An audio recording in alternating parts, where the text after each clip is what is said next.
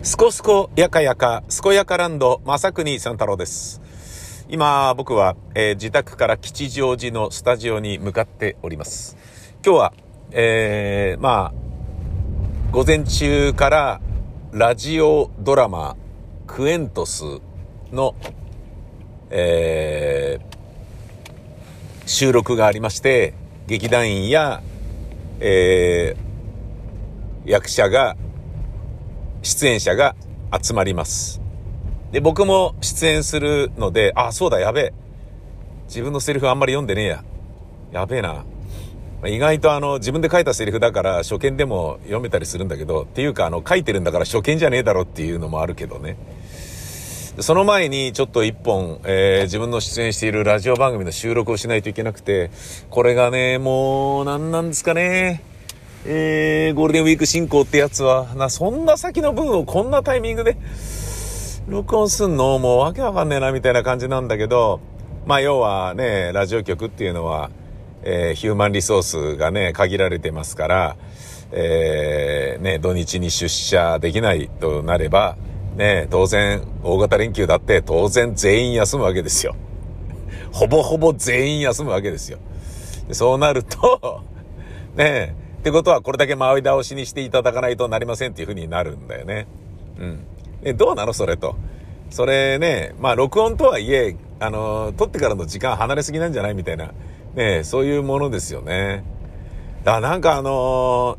ネットのね、こう、即応力っていうものに、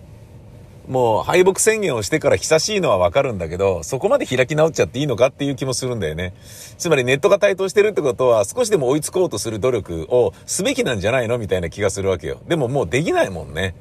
うん。やりようがないってことだと思いますね。新聞も、だったらね、朝日、朝、朝刊、夕刊だけではなくて、朝刊、夕刊、中刊昼のね、中間っていうのも作ったら、それだけね、情報が細かくなるんじゃねえかみたいな、そうしようよ。ね、その方がね、アップトゥーデートなネットに抗えるんじゃないのみたいな。そういうことじゃないんだよね。だけど、じゃあ、まあテレビラジオも、えー、紙媒体のね、新聞社と同じように、諦めなければいけないのか？諦めなきゃいけないってのはまあしょうがないよねっていうことなのか？っていうとそうではなくて、ご存知の通り、新聞社はウェブサイト持ってます。で、ウェブサイトで新しい、もう、臨時ニュース的なものまあ、臨時ニュースっていうのは放送的な言い方でしかないからあれだけど、えー、バンバンやってますよね。出してますよね。新しい、えー、ことが、事件や事故や知らせが入るたびに、もしくはそれを探してるから、見つけた瞬間に、あの、流しますよね。その、ニュースを、ネットでは。つまり、ラジオは何やってんのっていう話なんだよね。うん。まあ、ニュースはもちろんすぐ流しますよ。ニュースはもちろんすぐ流します。だけど、ニュースはもちろんすぐ流すけれど、えー番組そのものは、なんか1ヶ月以上前に撮ったやつを、さもね。まあでもそういうものなのか。テレビのバラエティ番組もそうだもんな。あの人今、あれ活動休止してなかったっけ？みたいな人が、あ、そっか、ずいぶん前に撮ったやつだからこれ放送されてるんだ、みたいな。そういうことあるもんな。そっか、いいのか。そういうものなんだな。うん。だ要は、出演者が、だから、そういうことだ。録音番組の場合は、時事ネタ喋るなよっていうことだな。うん、それだけ離れるんだから。だけど、ラジオの場合ね、親近感持ってもらうっつったら、世の中のね、出来事を、すごいこう、ねあの、アップトゥデートな話題をね、取り上げて、や、れさとかっていうね、するのがいいとは思うんだけど、そういうのも、だからあんまやんない方がいいってことだね。で普遍的なことつまり、フリートークって2本柱があって、エピソードトーク、えー、時事ネタを、まあ世の中のことに対して自分のうがちを披露するっていう、うがちオアエピソードだと思うんだけど、要は、エピソードを、えー、中心に組み立てていかないといけないのが、録音番組っていうことなんでしょうね。うん。で、あまりにも出来上がった漫談のように面白いオチのある話とかだったら、逆にね、引くので、完成されすぎてて気持ち悪いだろみたいなことになっちゃうから、前説のね、あのー、客席を温めるようなフリートークが望ましいという気がするな。うん。まあ、そのね、えー、まあ、要は、とっとと、えー、納品しなければいけない5月のね、中旬ぐらいの放送分を今取りに行くっていうね。もう何なんだよって、大変だよみたいな感じなんだよな。もう、もうしょうがないですけどね。うん。で、その後まあ、劇団員とかに会えるからね。なんか山ちゃんのバカな、なんか変な顔だな、相変わらずみたいなものを見ればね、元気になったりするだろうさ。それをね、えー、今日の活力といたしましょう。昨日の夜に、えー、ちょっと質問事項がいくつかあったので、老人ホームアテンダーの業者の方にメールをしたんですけど、今僕会社にいたんで、つって、明日宮川さん一日電話出られないって書いてあったんで、ちょっと電話しちゃったんですけど、つってね。えー、まあその方は僕のことを芸名の宮川さんって呼ぶんですけどね。で、えー、僕はいくつか聞いたのは、あの、もういっぱい見てるから、えー、なんか、それぞれのいいところが、なんか一緒になっちゃってて、あ、あそこのはどうだったかなとか、なんか、気になっちゃって、あの、自分がここ押さえといてもらえたら嬉しいですって言ったやつって台所ないとこでしたよね、とかね。あそこはないですね、つって。で、ガラガラドアでしたよね、つって。あ、そうですね、とか。あとあの、冷蔵庫置けるんですかねつって、冷蔵庫は大抵置けるところがあります。で、ただ、あのー、そこに、えー、外から面会者が持ってこられるのかどうかっていうのはちょっと複雑ですっていう感じでしたね。複雑ですっていうのは、あの、認知症が激しかったりすると、あのー、食べ物も管理するので、とりわけ、なんだっけな、糖尿病のね、で甘いもん食ったら何しろダメだよみたいな人が、でも甘いもん食いたがるから、甘いものいっぱい買ってきちゃったりすると、それ与えないでくださいみたいなことになるから、もうそれはもう死活も、なんか、ね、シビアすぎる話だから、それダメだよとか、そういうのありますね、つって。そうか、つってね。で、あともう一個こう候補に上がってたけど下見してないところが一個あるんですけど、これはなんでなんでしたっけ？つって、いや、そう、別にとりわけ、あの、時間が、あの、別に、それも別におすすめじゃないっていうわけではないんですけど、こういう個性があるんですよね、つって。でね、理解できたのがね、ユニット型とユニット型でないやつっていうのがあって、もうね、これ複雑すぎてね、ちょっと一回見せてくださいっていうことになって、また下見行くことになったんだけど、どんだけその人と一緒にいる時間が長いんだっていうことになっちゃうんだけど、なんかね、あのー、いろいろ理解できることになりましたね。ちょっと自分の老人ホームリテラシーがどんどん上がっていく。なんだったら俺に相談してくれれば、あの、教えてあげられるよみたいな、そういう感じ。結構金がかかるし、あのー、不動産賃貸するのと全然違う仕組みだし、えー、なんだろうな、決まりがね、ないから、不動産賃貸みたいな、統一のルールみたいなものがないから、入所一時金、初期償却、えー、月額利用料、食費、介護の、えー、要介護度合いによって、この分オプショナルになるっていうチェーンがあったり、ここはなかったりとか、なんかね、そんなようなこといろいろ学んできましたよ。うん。で、まあ、もともとね、あの、老人ホームのために作ったものであれば住み心地がいいんだけど、そうでないところはちょっと難ありとかね。うん、あとはまあ考え方によって、えー、コロナをどう受け止めているかっていうことによって、随分こう変わる要素があるだろうと。変わる要素っていうのはだから面会禁止どころか、ねもう完全途絶された環境に身を置いていただかないと困りますみたいなことであったりとか、なんかそういうところもあれば、いやもう去年の11月から面会全部 OK にしておりますよっていう。その代わり、あの、30分ぐらいで切り上げてくださいね、みたいなところであったりとか。うん。まあ要は、正直言うと、僕はもうね、近々親には施設入ってもらえないですかねみたいなことを相談しようとは思ってたんですよね。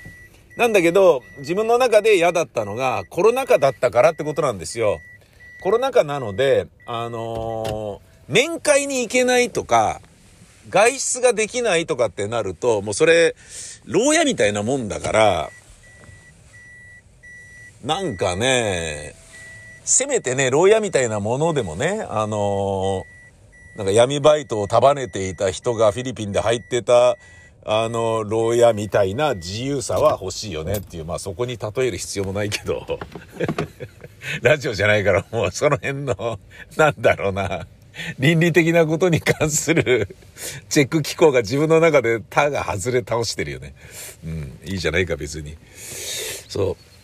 そのぐらいはね、あの、闇バイトのね、あいつぐらいは自由にね、動き回ってね、えー、欲しいなと思うし、まあでもあの人は出てはいれ、で、外へは出られなかったんでね。だからなんか外出られる、もう外出も自由ですよっていうようなところもあるので、もう全然そっちの方がいいだろうっていう感じなんだけどね。うん。あとやっぱ、ちゃんとしてるなと思ったのが、外出自由にしていて、で、る代わりに、あのー、我々がね、えっ、ー、と、見学に行った時、えっ、ー、と、最初に、えー、もう徹底的に手を洗う、マスクする、えー、熱測るっていうことをやっぱやりましたもんね。うん、それを徹底していれば、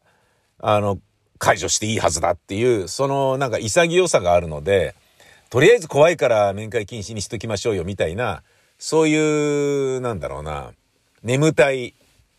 えー、優柔不断と今の段階だったら言えると思いますね。大事をとっているというよりは僕は優柔不断という見方をしますけど、そういうところもあるから、で、それによってね、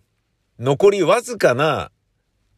数年ぐらいしかないであろう自分の父親、93ですから、100まで生きたとしてもあと7年じゃないですか。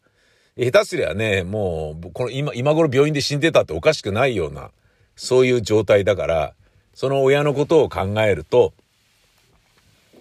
一日でもね、あの、外に出られる自由があったり、なんかそんな閉鎖的なね、うん、運営者の優柔不断さによって人生の最後を外出できないという縛りの中で過ごすっていうことは僕はちょっとできないですからね。うん。なので、まあコロナが明けて面会が行けるようになった今だから、もうちょっとね、堂々と入りませんかっていうふうに言えるかなと思ったんですよね。入ったらもう二度と出てこれないみたいなのがコロナはあったじゃないですか。コロナの時は、老人ホームとかだと、面会無理。え、病院もそうだったでしょ？それはしょうがないと思うんですよね。うん、一昨年ぐらいは特にね。うん。だって県境越えるなみたいに言ってた時あったからね。ね、今は昔っていう言い方もできるかもしれないけど、それを考えると、今ならもういいだろう。で、ちゃんと探すと、えー、うちは OK です。面会 OK です。でも30分ぐらいにしといてください。ただ、来た面会者と一緒にご飯を食べるのはちょっと無理です。とかね。もうはっきりしてましたね。うん。それでいいと思います。本当にそれでいいと思います。で、連れ出して外泊していただいて構いませんっていうことも言ってたから、なんだ、じゃあ車にね、乗って俺ん家行って、で、孫と一緒にご飯っていうのもできんじゃねえかっていうようなこととか、なんか思いましたよね。うん。他にもね、あの、お金のことで、いろいろと、へえとかね。あと、その、リハビリ施設があるのかどうなのかとかね。で、そこにね、立ち会い、立ち会ってる看護師さんがいる時間帯がどうなのかとか。24時間体制なのかとか。で、ユニット型は2対1だけど、ユニット型じゃなければ3対1。で、その違いは何なんだ？じゃあ2対1の方がいいじゃないかと。えー、ね、2人に対して1人が見てるってことはそっちの方がいいじゃないかって思うけど、でも実はユニット型だから、二人に一人っていうのは、えー、もう少人数というユニットで見ているから、えー、2対1なんてのは当たり前で、もうちょっと低くないと叶わないぐらいなんだよねってなってたりすると。で、行政的にはこれからはユニット型の老人ホームを推奨しているという流れが潮流としてあるらしい。だが、そのユニット型なのにそのユニット型を進めない理由は何なんですかって昨日電話で聞いたら、えー、要介護4とか5とかになったらユニット型の方がいいとは思いますが、レクレーション大好きなお母様のことを考えたら、ユニット型だと少人数になってしまうため、そこに要介護4と5の人がほとんどで喋る相手がいないということもあり得るんです。そうなった場合、大人数でレクレーションをやってるユニット型ではない老人ホームの方が、レクレーションは楽しく充実でき、お友達もできると思います。で、派閥もあるかもしれませんけれど、だけど逆に大人数いるってことはその派閥を避けることさえもできます。だけどユニット型だと避けられませんと。なるほどなぁと。これはもう本当に良し悪しですっていう言い方して、個人的にはレクレーションを考えず、要介護4とか5とかならユニット型の方がいいでしょうっていう。なるほどなぁ。うーん。なんか、蛇の道は蛇だよね。えー、吉祥寺に着いたので、これから朝ごはん食べて、録音します。今日も一日頑張りましょう。音声コンテンツ「正国三太郎健やかエンパシー」では皆様からの指令を募集していますあそこに行ってあれをしてこいよ地元の自慢のあのお店を紹介するわ伝承話の元となる名所旧跡などをメールでお送りください。宛先は info アットマークマサさん .info info アットマークマサさん .info いろんなところのいろんなものをまさくにさんに教えてあげようぜ。採用された指令はもれなくコンテンツ内で紹介されます。当たり前だね。